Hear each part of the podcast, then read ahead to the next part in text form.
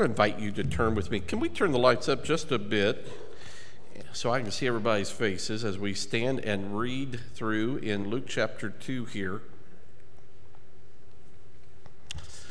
We're going to begin actually with the uh, verse 42 or 41, I should say.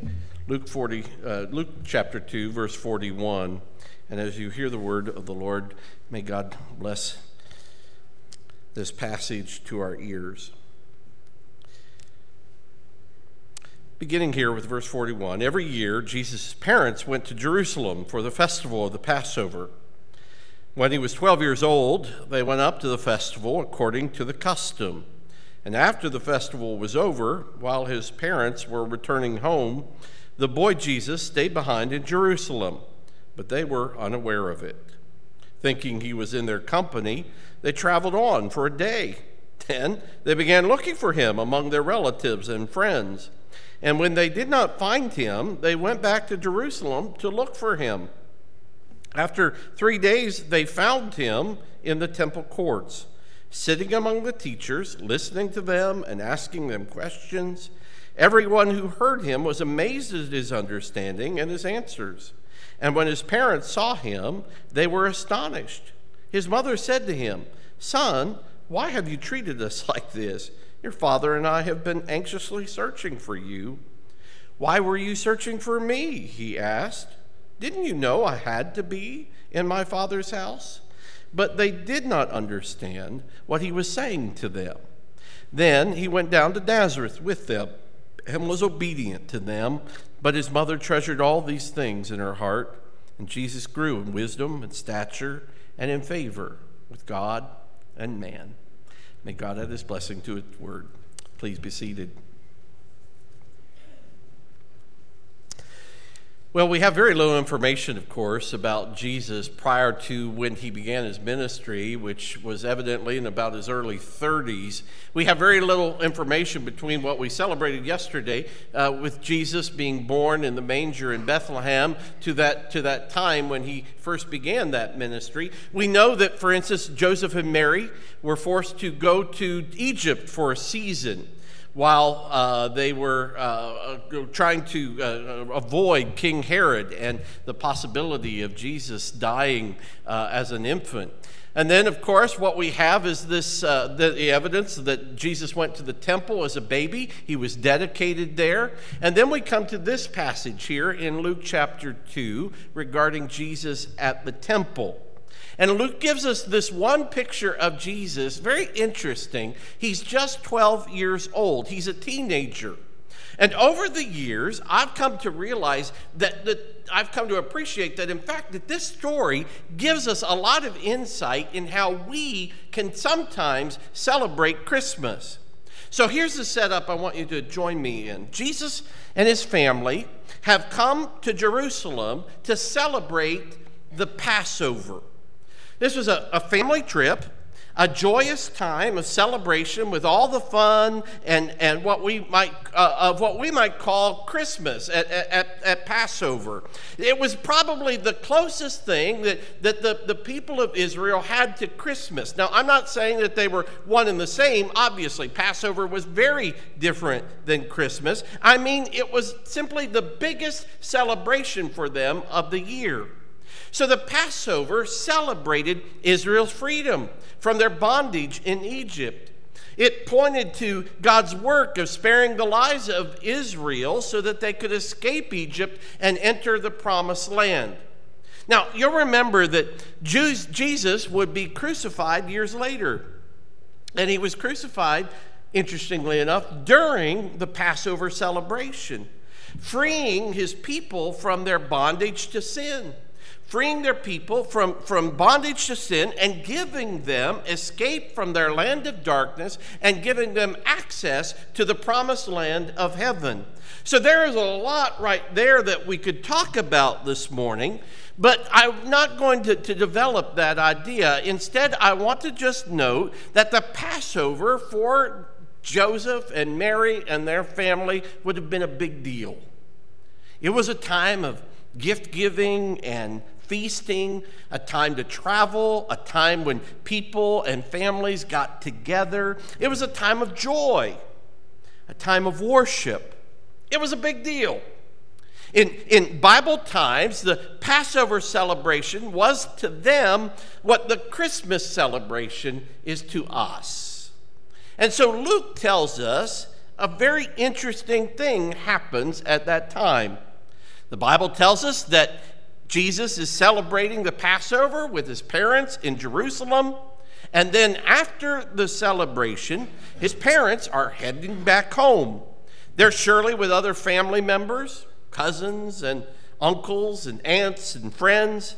And then they go an entire day's journey before it dawns on them that Jesus wasn't with them. This is kind of the original transcript of Home Alone, I would think. You know, this is it. Jesus couldn't be found. They had lost Jesus amid the celebration. In the midst of the Passover, which was really all about Jesus, they suddenly realized they had lost him.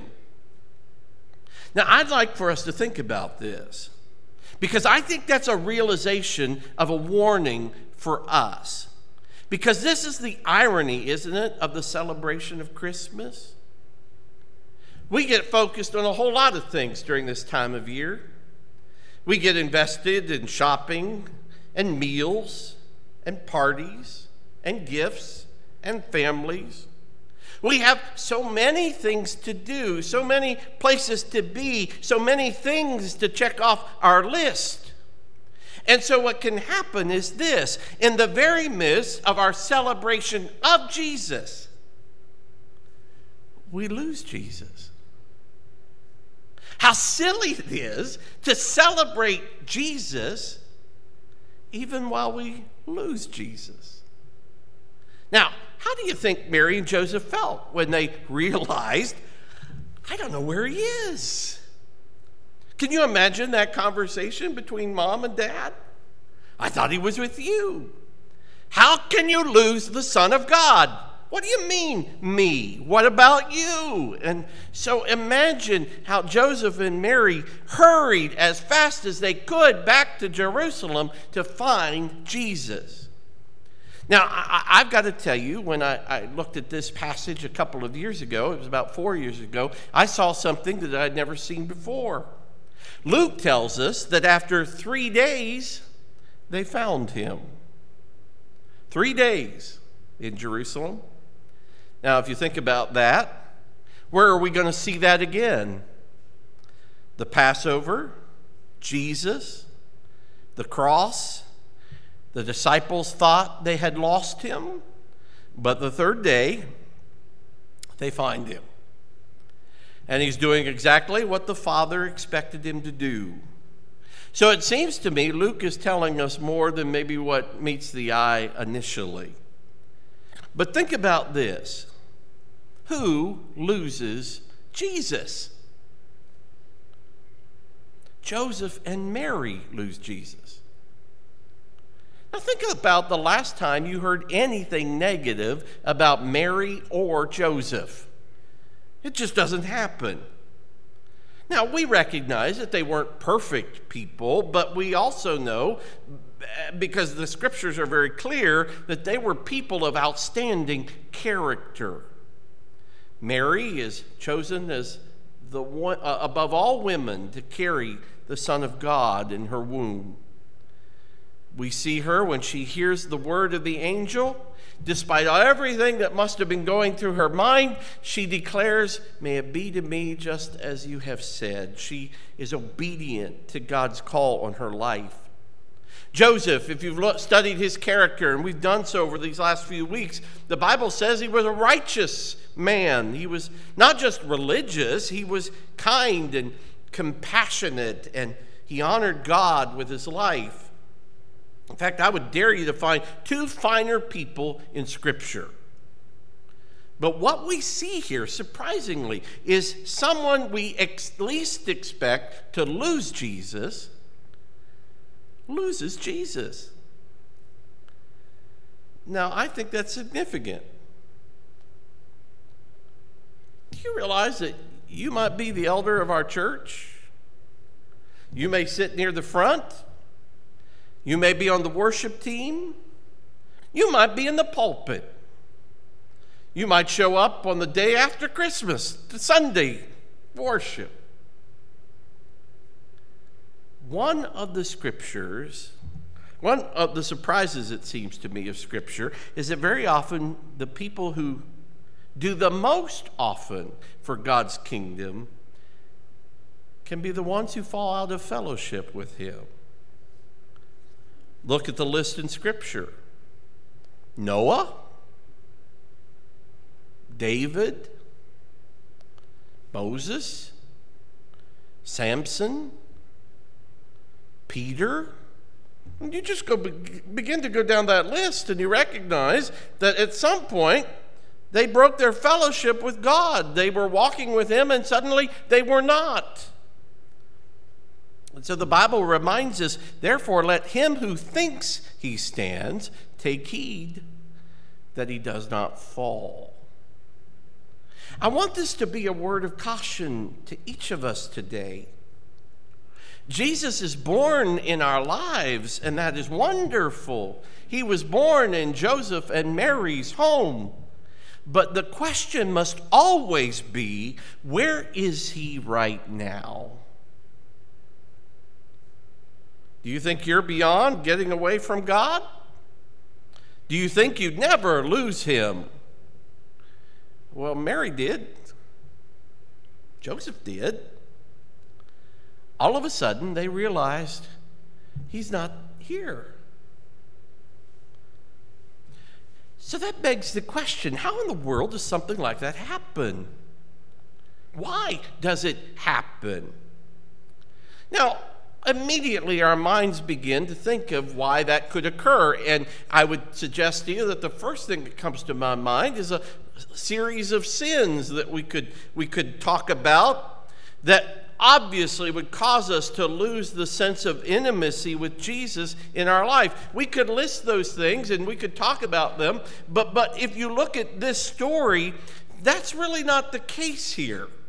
This is not a case of Joseph and Mary sinning. They, they, they didn't do anything truly wrong here. Verse 41 and, and, says they were at the Passover, they were celebrating, they were participating in the religious ceremony. They lost him in spiritual celebration. Passover, which was essentially all about Jesus, that's where they lost Jesus. And I think I remember that Jesus speaks to his church in the early part of the book of Revelation. And one of the churches he speaks to is the church of Laodicea. And Jesus says to them, You say, I am rich, I have acquired wealth, and do not need a thing. But do you not realize that you are wretched, pitiful, poor, blind, and naked? And then he ends that passage of Scripture to the church at Laodicea, saying in verse 20, Here I am. I stand at the door and knock. If anyone hears my voice and opens the door, I will come in and eat with that person, and he with me. Now remember, where is he knocking? He's knocking at the door of the church. He, he wants to come in. He wants to be a part of our celebration. And could it be that we've lost Jesus and didn't know it? I wonder this morning if we could listen, can we hear the gentle knock of His Holy Spirit? Remember, Jesus was found in his Father's house. That's exactly where he wants to be today. And where Jesus is, that's where I want to be. And he says, I want to be right in the middle of your celebration. And so don't forget that in the midst of everything that is going on, that you are nothing but pitiful and poor and blind and naked if you don't have Him? Pastor Adrian Rogers told the story about a prince who had a princess that he loved very much. He was fabulously wealthy, but his beautiful princess died, and he was heartbroken. He determined that in her honor he would build a magnificent shrine, a glorious, beautiful burial palace, that, uh, a burial place that had, the most beautiful place that had ever been built. It would make the Taj Mahal look pitiful in comparison. So he got the architects of the kingdom to begin their work on the plans for this magnificent shrine, a symbol that he loved her even in her death. Well, the plans came together. Money was no object. The spires grew tall, the marble was gleaming, the gold overlay would flash in the sun. It was, by every measure, coming together beautifully as the prince observed the project. As it was nearing completion, however, he was on the, one of the high minarets of his own palace looking over the work, and he knows that everything was perfect except for one thing. There was something that just didn't seem to fit. It seemed a little out of place. It seemed to, uh, to the prince that, uh, uh, that, that it just didn't quite work. And so he, called in the workmen and he said to them, Look, you, you see down there, something doesn't fit. If, if you take that out, I think this will be perfect. And the workmen went down and they removed the tomb of the princess. Now, he makes the point, and I hope you will understand it. I know our culture, and I know where we have been kind of sucked into it too where we've gotten to a place when it comes to Christmas, how often Jesus gets in the way. Come to church on Christmas? Sing those old fashioned carols that remind us of the story? We've got dinners to go to, and gifts to buy, and cards to send, and sweaters to wear even making time for worship just seems to, to be another addition that, quite frankly, gets in the way. Taking the time to read the Christmas story seems like an imposition. Taking time to remember the greatest gift ever given and responding in gratitude and worship and awe, it seems like a bit of a hassle, really. And I wonder if we haven't done that. I wonder if somehow we've, very, we've let the very celebration of Christmas take us from the Christ of Christmas. But how did they lose him? Verse 44 says this Thinking he was there in their company, they traveled on for a day. So, how did they lose him? Well, I think if you, if you think about this passage, they just assumed he was there. They presumed he was there. They supposed that he was there. They assumed that he was with them, and they didn't check up. They didn't lose him by getting drunk. They didn't lose him by opposing him or denying him. They didn't lose him by those sins that we could easily point to and say, well, obviously there. No, what the scripture says is they went a day's journey, a day, where one step at a time, where every step they took, they were just getting further and further from him, just supposing that he was with them. I wonder if that's true about us. You know, I had to ask myself this question this morning as I prepared to preach this message. Jeff, are you just supposing that you're right with God? Are you just supposing that Jesus is a reality in your life? I mean, that's kind of easy to do. I mean, I'm a preacher, I'm a part of a church. And I come and I sing and I attend a Bible study, I do my devotions, and you go from day to day and you just well, it's okay. I'm good. I remember the story of Samson in Scripture. The Bible says that the Spirit of the Lord departed from Samson, and he never knew it. he never knew it. They, they went a day's journey, a step at a time, just simply supposing that Jesus was with them. This morning, on the day after Christmas, as we celebrate and continue to celebrate the season of Christmas, that's where we are now, that Jesus came to earth, that God is with us. Let's ask the question honestly Is God with me? Have I in some way neglected my relationship with Him? Do I seek Him every day? Do I listen for His voice? Do I obey His commands? Do I enjoy Him? Or have I edged him out of my life where other things have taken precedence? Other things gain my attention. I have these obligations, not necessarily bad things. Some of those things could be very good things, but just things that have gotten in the way. Can you honestly say this morning, there is no greater love in my life than my relationship with the Lord Jesus Christ? You know that's what he wants? That's the only thing he wants from you? So if you've lost him, the question becomes how can we find Jesus again? Well, if you think about verse 45 and 46, the passage again says, When they did not find him, they went back to Jerusalem to look for him. And after three days, they found him in the temple courts sitting among the teachers, listening to them, and asking them questions. Now, I think it's interesting. Where did they find him? They found him right where they left him.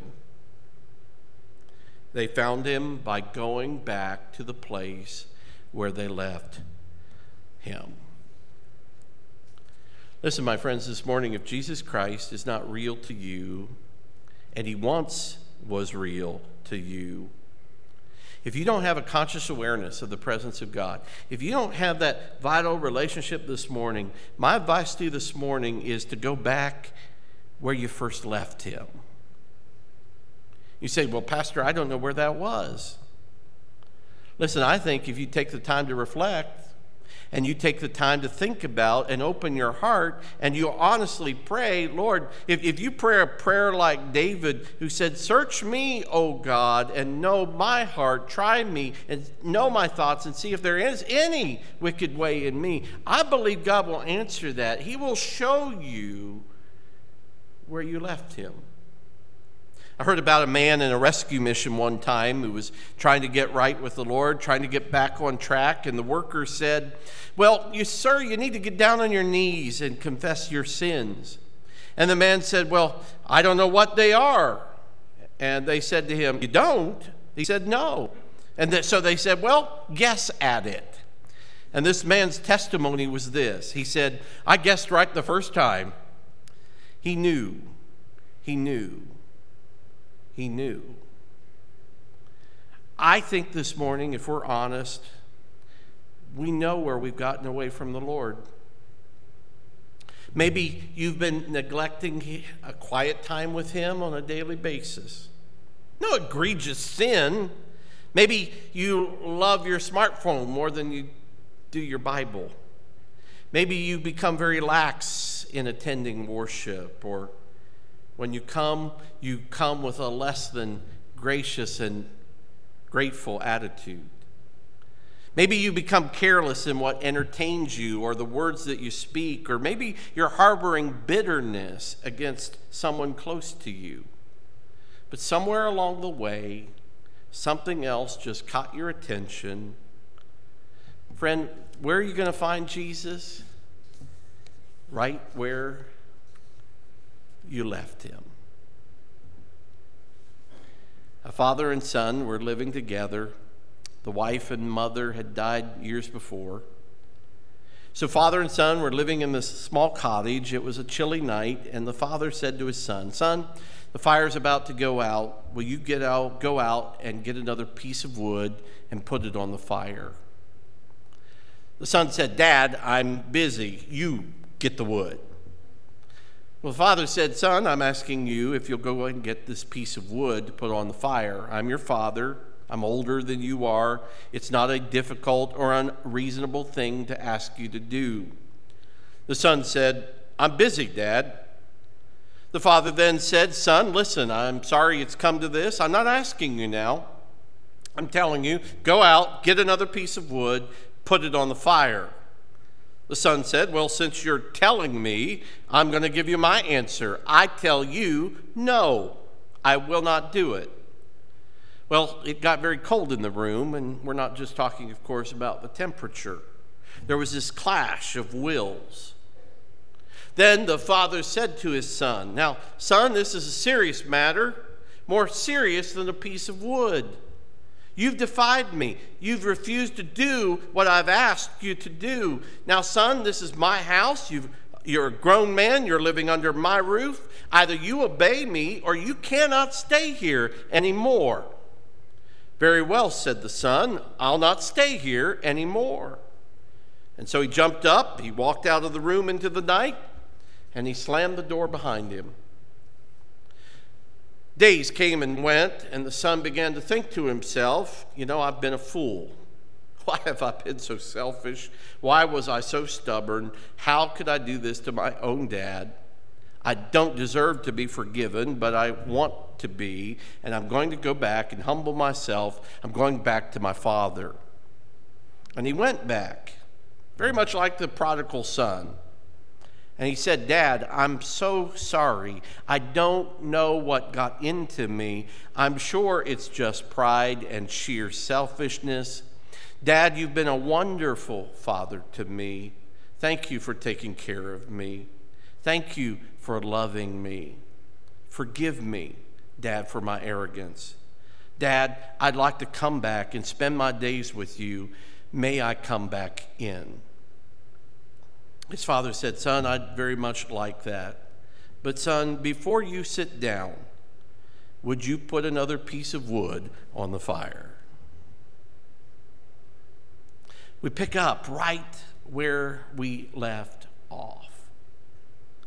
This morning, if Christ seems distant to you, he never moved. You know where you left him you know where you need to get right with Him. Christmas will truly become God with us because we've determined with all our hearts to be with Him. That's the message. Let's pray together.